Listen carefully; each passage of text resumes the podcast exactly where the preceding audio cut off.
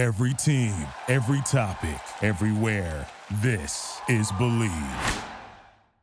Hey everyone, it's Andy Buhler, high school sports reporter and uh, host of the Scorebook Live Today podcast.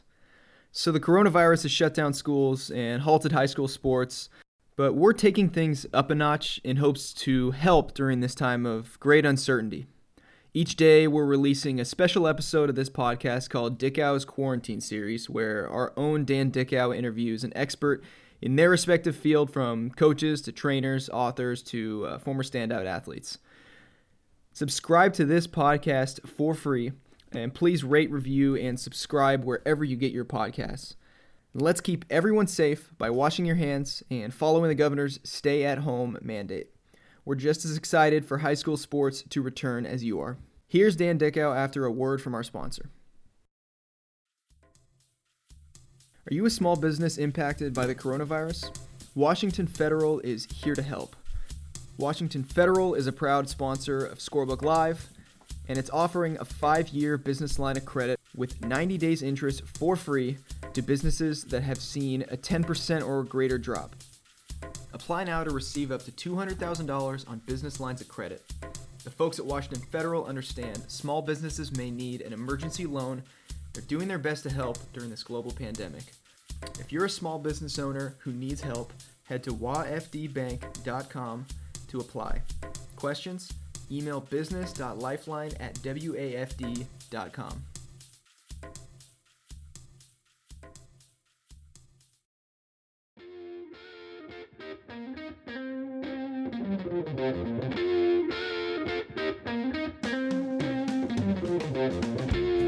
Dan Dickau, Scorebook Live, Washington, with today's podcast during our quarantine series, uh, where we're bringing you experts from different fields, people that are uh, connected to the state of Washington, whether it's through high school, college, or even professional sports. Um, today's guest, somebody that I've known since high school when he was uh, getting his feet wet in the coaching ranks, um, has become a tremendous asset in every NBA organization that he's been a part of. He's also got high school and college coaching experience in the Northwest. Chad Forcier. Chad, thanks for joining us today. How's everything going back in Milwaukee with the NBA shutdown? It's going well, Dan. Thanks for having me, and thanks for obviously a, a complimentary and flattering, you know, introduction there. I don't deserve that, but uh, you know, yeah, just sitting here at the house like you are, and uh, I guess we're all living the same life right now. Well, you mentioned the the flattering intro. It it's absolutely true because I remember the first time that we were in a gym together. I would have been a high school kid. Uh, this would on an AAU team with a practice, and Coach Scott Didrikson would have been running the practice, and um, I believe, and we can check timelines later. It was probably when you were kind of interning with the Seattle SuperSonics uh, while you were a student at Seattle Pacific is your attention to detail and talking to us about spacing and how to use screens and come off screens uh, was something that I hadn't been taught yet at the time. And it's something that when I coach my son's group and put other kids through workouts, it's things that I try to focus in on and, and, and try to teach the way that you did.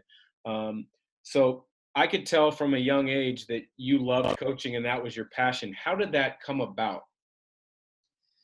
You know, it's funny you bring that story up because it, you know, gosh, we have known each other a long time, and um, you know, I just want to tell you how much of an admirer I've been of you, you know, your whole career from that age on.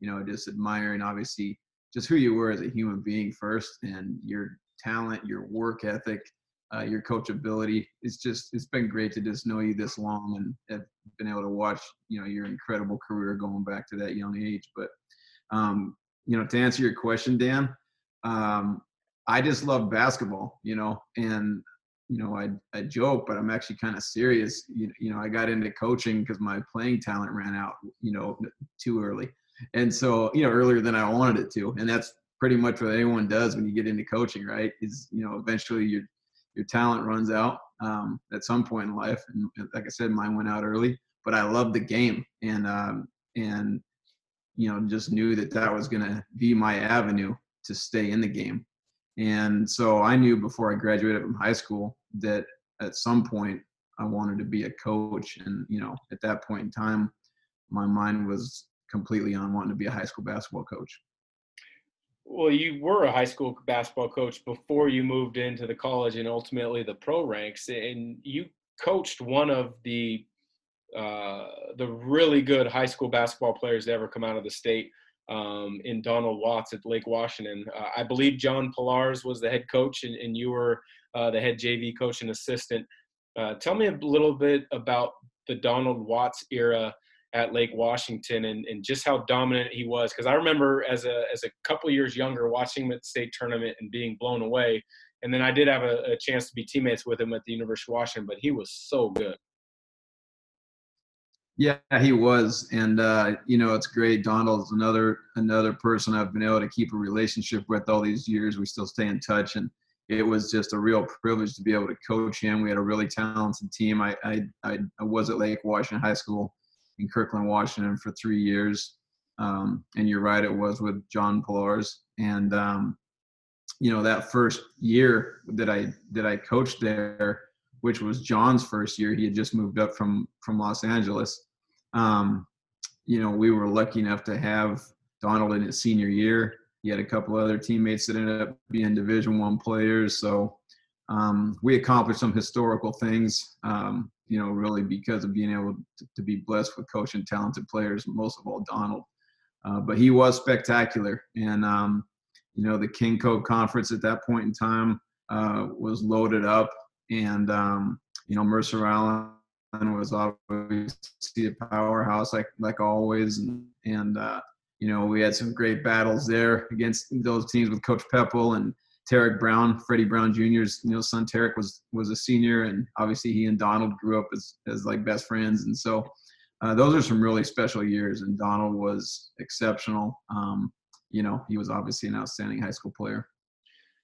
So a lot of high school coaches have the thought or the the, the, the idea that hey, what would it like be like to become a college coach, or not knowing how to maybe make that jump uh, or or find a way to get that opportunity.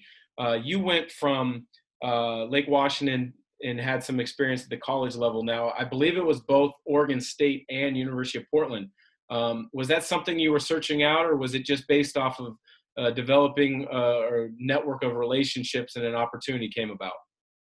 Yeah, it, um, that's what you know. Like I said, I wanted to be a high school coach, and you know, I wanted to have a career doing that. It's the only thing that had been in my mind, uh, just because my my view of the world or my awareness of um, you know other opportunities my mind had never been expanded like that and when i was working with the sonics you know as an intern um, it became you know apparent to me from the coaches that I was you know learning from in, in Seattle, um, you know that I could get into the college business, and so um, that became something that that immediately intrigued me because I wanted to have a career in basketball that I could support a family on. I really didn't want to be a high school teacher, and at that point in time, pretty much one had to go with the other. If you wanted to be a high school coach, in most cases, you had to be a teacher at the school. And you know, in my time anyway, I know a lot a lot of things have changed, and I just kind of felt like I would be cheating, you know, teaching if I was really just kind of there waiting to get to the gym in the afternoon and you know and be a and be a high school basketball coach. Um, and I knew that getting into the college game, you know, could be an avenue where I could make a full time living, you know, just actually doing that. So I was fortunate to get introduced um, to a handful of college coaches in my time, you know, with with the Sonics, and and um, you know the story is, is obviously more complicated than that, but it was through meeting some people and, and being able to form some relationships um, where I got a lucky break and got hired at Oregon State um, when I was there, you know, working for Eddie Payne you know, there's a lot of high school student athletes that uh, listen to this podcast as well as coaches and parents. But for, for a high school athlete who maybe is in a position like you were back in, in your high school days, that you wanted to get into coaching, what would your recommendation be to um, grow their network, to build their resume, to, to stand out from others? As a, in terms of trying to get into coaching, or are you talking about playing stuff down? Uh, coaching, as far as coaching. Yeah, I mean, the the first thing is how you're going to find your ways to build relationships with people because you've got to you know you've got to have a network. You've got to have contacts and have some some people um, really feel like they know you you know and then of course that's got to sync up with with opportunities so that there's that timing piece also. Um, but finding ways in whatever your you, you know your atmosphere is to build those relationships. Um, you know one of the ways is is of course going to work in camps you know and trying to get to know some people when you're working at camp. Um, there's a lot of high school coaches obviously that that um, you know take their team to team camps. And obviously high school players if they want to get into that you know can use that point in time. It doesn't matter what your age is or where you are on the spectrum of, of life or your ambition um, you've got to be always just find ways to get you know to get known and uh, and to meet people. So you could start doing that when you're in 10th grade, you know, as a player, if you know you want to move it, you know, in that kind of a direction. But these days also, um, you know, with all the different social media avenues and, um, you know, there's just so many other ways to try to reach people, you know, uh, in terms of trying to make a contact. It's not always necessarily easy. Um, but I think if you're, if you're persistent and if you get, you know, creative um, you have a chance to, to build your network. You know, not just talking to you, but some of the other people that we've had in this series, it all it keeps coming back to building relationships and uh, making people kind of know who you are, and then staying in touch with them so that. Uh, if the time's right and there's an opportunity, you already have a relationship that might lead to something for you. Um, that can be said for any industry, but in coaching, I think that's even more important. Um, you know, how would you then describe your transition from college to the NBA? Because there's one jump with a network from high school to college, but then there's got to be, I can only imagine, another jump from college to the NBA. How did that come about? Yeah, you know, um, so obviously starting, you know, in an intern type of capacity with the Sonics, I, you know, ended up spending five years with them before I left for the Oregon State job.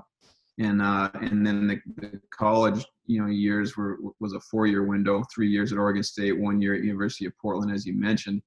Um, but it was really interesting because once again, you know, the, the thing that really helped me was my mentor, Tim Grgurich. You know Gerg real well. And, um, you know, at so many different uh, critical moments in my career, Dan. Uh, Coach Gerg has helped me a lot just in terms of not only just recommending me somewhere, but helping me get to know people. So something that was a, a big deal for me when I talk about working camps.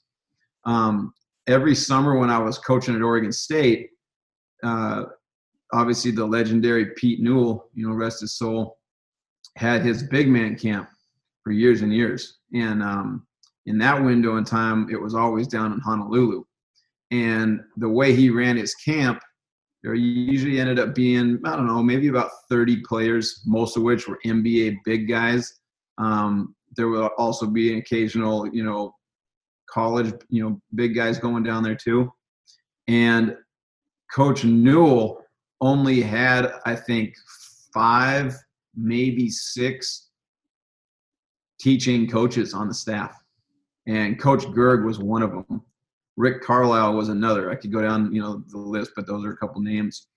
And Coach Gerg invited me. Actually, Coach Newell invited me through, you know, getting to know him with Coach Gerg.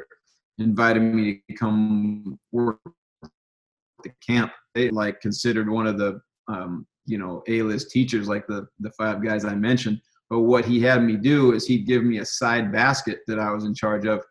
And instead of a player who was trying to learn something with his footwork whatever we were working on having to stop and slow everything down we did a lot of line drills if you didn't get it right away you jumped out of line came over to me at my side basket took a minute took 30 seconds whatever it was worked on it once or twice and went back to the group so I had to run the side basket and did all the teaching just to help a guy pick it up in an environment where he wasn't slowing people down. So um, anyway, I got to know Rick Carlisle during those summers because, like I said, he was one of the, the permanent coaches there. And uh, when he got hired to be the head coach of the Detroit Pistons, which was his rookie head coaching job, and he was trying to build his staff. I got a phone call, and he asked me if I wanted to be one of his assistant coaches. Um, and so again, it, it turned out to be a camp environment for me uh, in terms of um, you know building the relationships and get observed for um, you know how I did work in the gym, the energy I brought, uh, you know how I communicated, you know if I could teach or not, and he got to know me over you know over the course of what I think it was probably three different summers in that atmosphere. That's that's awesome. I, I had no idea that's how your connection to Coach Carlisle came about um, through Coach Gerg, who is you know I've worked with a lot of player development coaches over the year, and he, he's as good as they get. Um, your time in the NBA, you've been associated with some really good high uh, coaches, coaches that uh, if they're not in the Hall of Fame now, they will be shortly, and that's George Karl, Rick Carlisle, and Gregg Popovich. For for a high school coach who may be listening to this, um, what separates a great coach from a good coach? Yeah, that's such a great question, Dan, and we could probably do a whole podcast just on this topic. But to try to be concise, um, just a couple of simple thoughts that come to my mind. Um, you know, the ability to communicate and connect with players in a in a way where they know um, you know how much you care. And they know um, you know that you're really genuinely interested in them you know not just winning and losing not just if they're a good or a bad basketball player. Uh, you know you care about the human. You care about their life away from the court. Of course you care about how they are you know on the court too but but being able to reach players with that level of authenticity and that type of communication, um, you know, is a is a major deal, is a major separator, in, in my opinion. Um, you know, uh, I think that's just the most the most critical thing in terms of how you, how you get it done. Is I, I don't know if it goes much beyond that because if you don't have that, you can be really knowledgeable um, and players can respect your knowledge of the game or your ability to teach it but i don't think you get to that great level you know without the piece that i you know that i mentioned. Um, i think the other one too is coaches being true to themselves. You know actually really staying within the the truth of your own personality and not trying to be um, someone that you're not not trying to be someone that you admire, whether you admire, uh, you know, Coach Popovich or you admire Coach K or whoever it would be, someone maybe that you've worked for before. Uh, you know, you have to be you, and if you try to to uh, you know make the if you make the mistake of getting outside of yourself and trying to you know act or coach or do it in a way that's not true to your nature and your personality, um, you know that'll that'll hold you back as well some great points uh, for sure for any coaches out there listening. Uh, and and I've had good coaches, I've had great coaches, and I've unfortunately been around some bad coaches. And and yes, those the great coaches uh, exemplify some of those characteristics that you just talked about. Um, you know, Dan, I want to jump in. I, I don't, yeah. you know, I know this isn't part of the way you run your podcast, but I, at some point, whether this is the time or not, I would love to hear from you uh, you know, with your storied career and your great experiences as a player on all levels, I'd love to hear you answer that question. You know, I, I think uh, for me, Coach Few was phenomenal for me because uh, he he set an example, eh, or he he put forth an example of what he wanted from his point guard, and it, it might differ in a few things from year to year, player to player, but the biggest thing he ever said to me was I don't care how many points you score. I don't care how many assists you have. I don't care how many turnovers you have. You're my point guard. What it comes down to is did we win or did we lose? And a point guard is a player who puts their team in a position to win or lose. Um, so I think that was one that, that stuck with me kind of, you know, in my formative years as a player in college.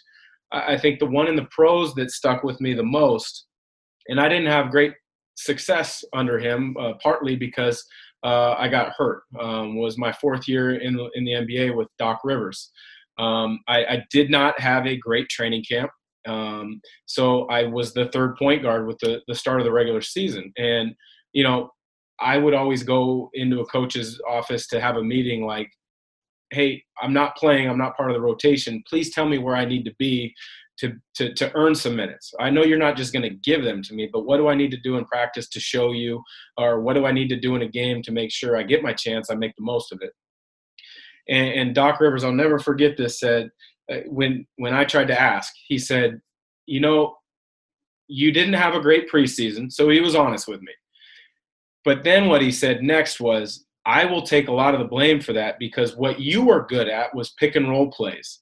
I didn't run enough pick and rolls for you in the preseason, whether it was games or or practices, to get a good enough feel for where what I needed to do with you as a player. And so as a player, I could have gone into that meeting and heard one thing and left the meeting and been really ticked off and, and kind of had some animosity towards them. Instead, I was like, okay, you know what? He was very honest with me. He gave me a great answer. And he also, and he didn't have to, he took some of the blame for it as well. So at that moment, I believed in Coach Doc Rivers' message. Um, I, I, never, uh, I, I, did earn some minutes before I, I, got injured for the rest of the year, um, but it was never something where if I wasn't playing, I was ticked off at him. Uh, it was more of, well, tonight wasn't my night. I need to be ready for my next opportunity. So I think those were two two messages to answer your question. I love that because I I left that off my list and I agree totally. Um, you know, when you asked about my experiences and my thoughts on that, honesty uh, is an absolute um, you know difference maker, and that's it. It's it's what separates good and great at the coaching level. Um, you know, being able to to tell the truth, even if it isn't easy or doesn't um, you know isn't comfortable to do it all the time, but telling the truth, not BSing players, uh, you know, is a huge deal. Um, you know, and also being able to share responsibility. You know, you know, you're not you're not the hero just because the team won and it's the player's fault when the team loses, right? You share yeah. responsibility. So uh, I agree with you wholeheartedly. The last question before I let you go, um, even though we unfortunately both don't have a full schedule this afternoon of things to do, but um, you're a part of the Milwaukee Bucks coaching staff right now, and um, you're able to see one of the greatest players in the world right now on a day in day out basis, and that's Giannis Antetokounmpo. Uh, what separates somebody like that from other guys? Where when he came into the league, he was he was a relative unknown. There were a lot of question marks on his game. Um, people were thinking he was just going to be an athlete, run up and down the floor, and now he's one of the most skilled players. What is the message that you can share with someone when you see him work every single day? Yeah, you know, it's a, it's such a privilege to be able to coach him, Dan. I'm glad you mentioned him. Um, but I'd be remiss if I don't throw a couple other names out there that I've been really lucky to coach, where I see, you know, some some very you know meaningful similarities. You know, I got to start off with the Sonics with Gary Payton, who's in the Hall of Fame. You know, I got to coach Reggie Miller in Indiana, who's in the Hall of Fame. Um, of course, Tim Duncan, you know, Manu Ginobili. Obviously, Tim's going in the Hall of Fame. Manu Ginobili, Tony Parker, obviously some great players in San Antonio with the Spurs. Um, and it's amazing to see. Again, here's Giannis. He's still a young player. I think he's maybe in his fifth or sixth year this year. I've lost count. I don't think he's you know 30 years old yet. And you look at those other guys that I mentioned, and the competitive motor, the competitive spirit is just relentless. You know, the work ethic, um, you know, just the attention to detail, the commitment to the craft, to mastering the craft, the appetite to want to master the craft. Um, and, and, and the work that goes into that, you know what it's like, you know, and, um, and I see that and he's got it. He's got a competitive spirit that can't be conquered. Uh, he's got a work ethic. You have to protect him from himself. You know, there's times we got to actually kick him out of the gym or tell him he can't come to the gym on a given day. Um, he's just so, uh, you know, just so focused, um, you know, and just relentless in his pursuit of trying to become an all-time great. And uh, you know those were the same type of characteristics of guys that I mentioned. I mean, Tim Duncan, I got to spend nine years with him, and to come in and and you know just watch how he did it. And he'd been doing it for so long before I got to be on his sideline. Uh, you know, Reggie Miller. I mean, they all had those kind of characteristics. Those characteristics are, are true of anybody that has success in, in any industry and in any position. And uh, you know, Chad, I appreciate your time. Uh, thank you for joining the Scorebook Live Washington Today podcast. Uh, it's always great to to reconnect. And unfortunately, since I'm no longer uh, in the NBA setting playing or coaching, I, I, haven't seen you in quite some while, quite some time. So I appreciate uh, reconnecting, getting to talk to you, and uh, again, thanks for joining today. Thanks for having me, Dan. I appreciate it. It was a privilege.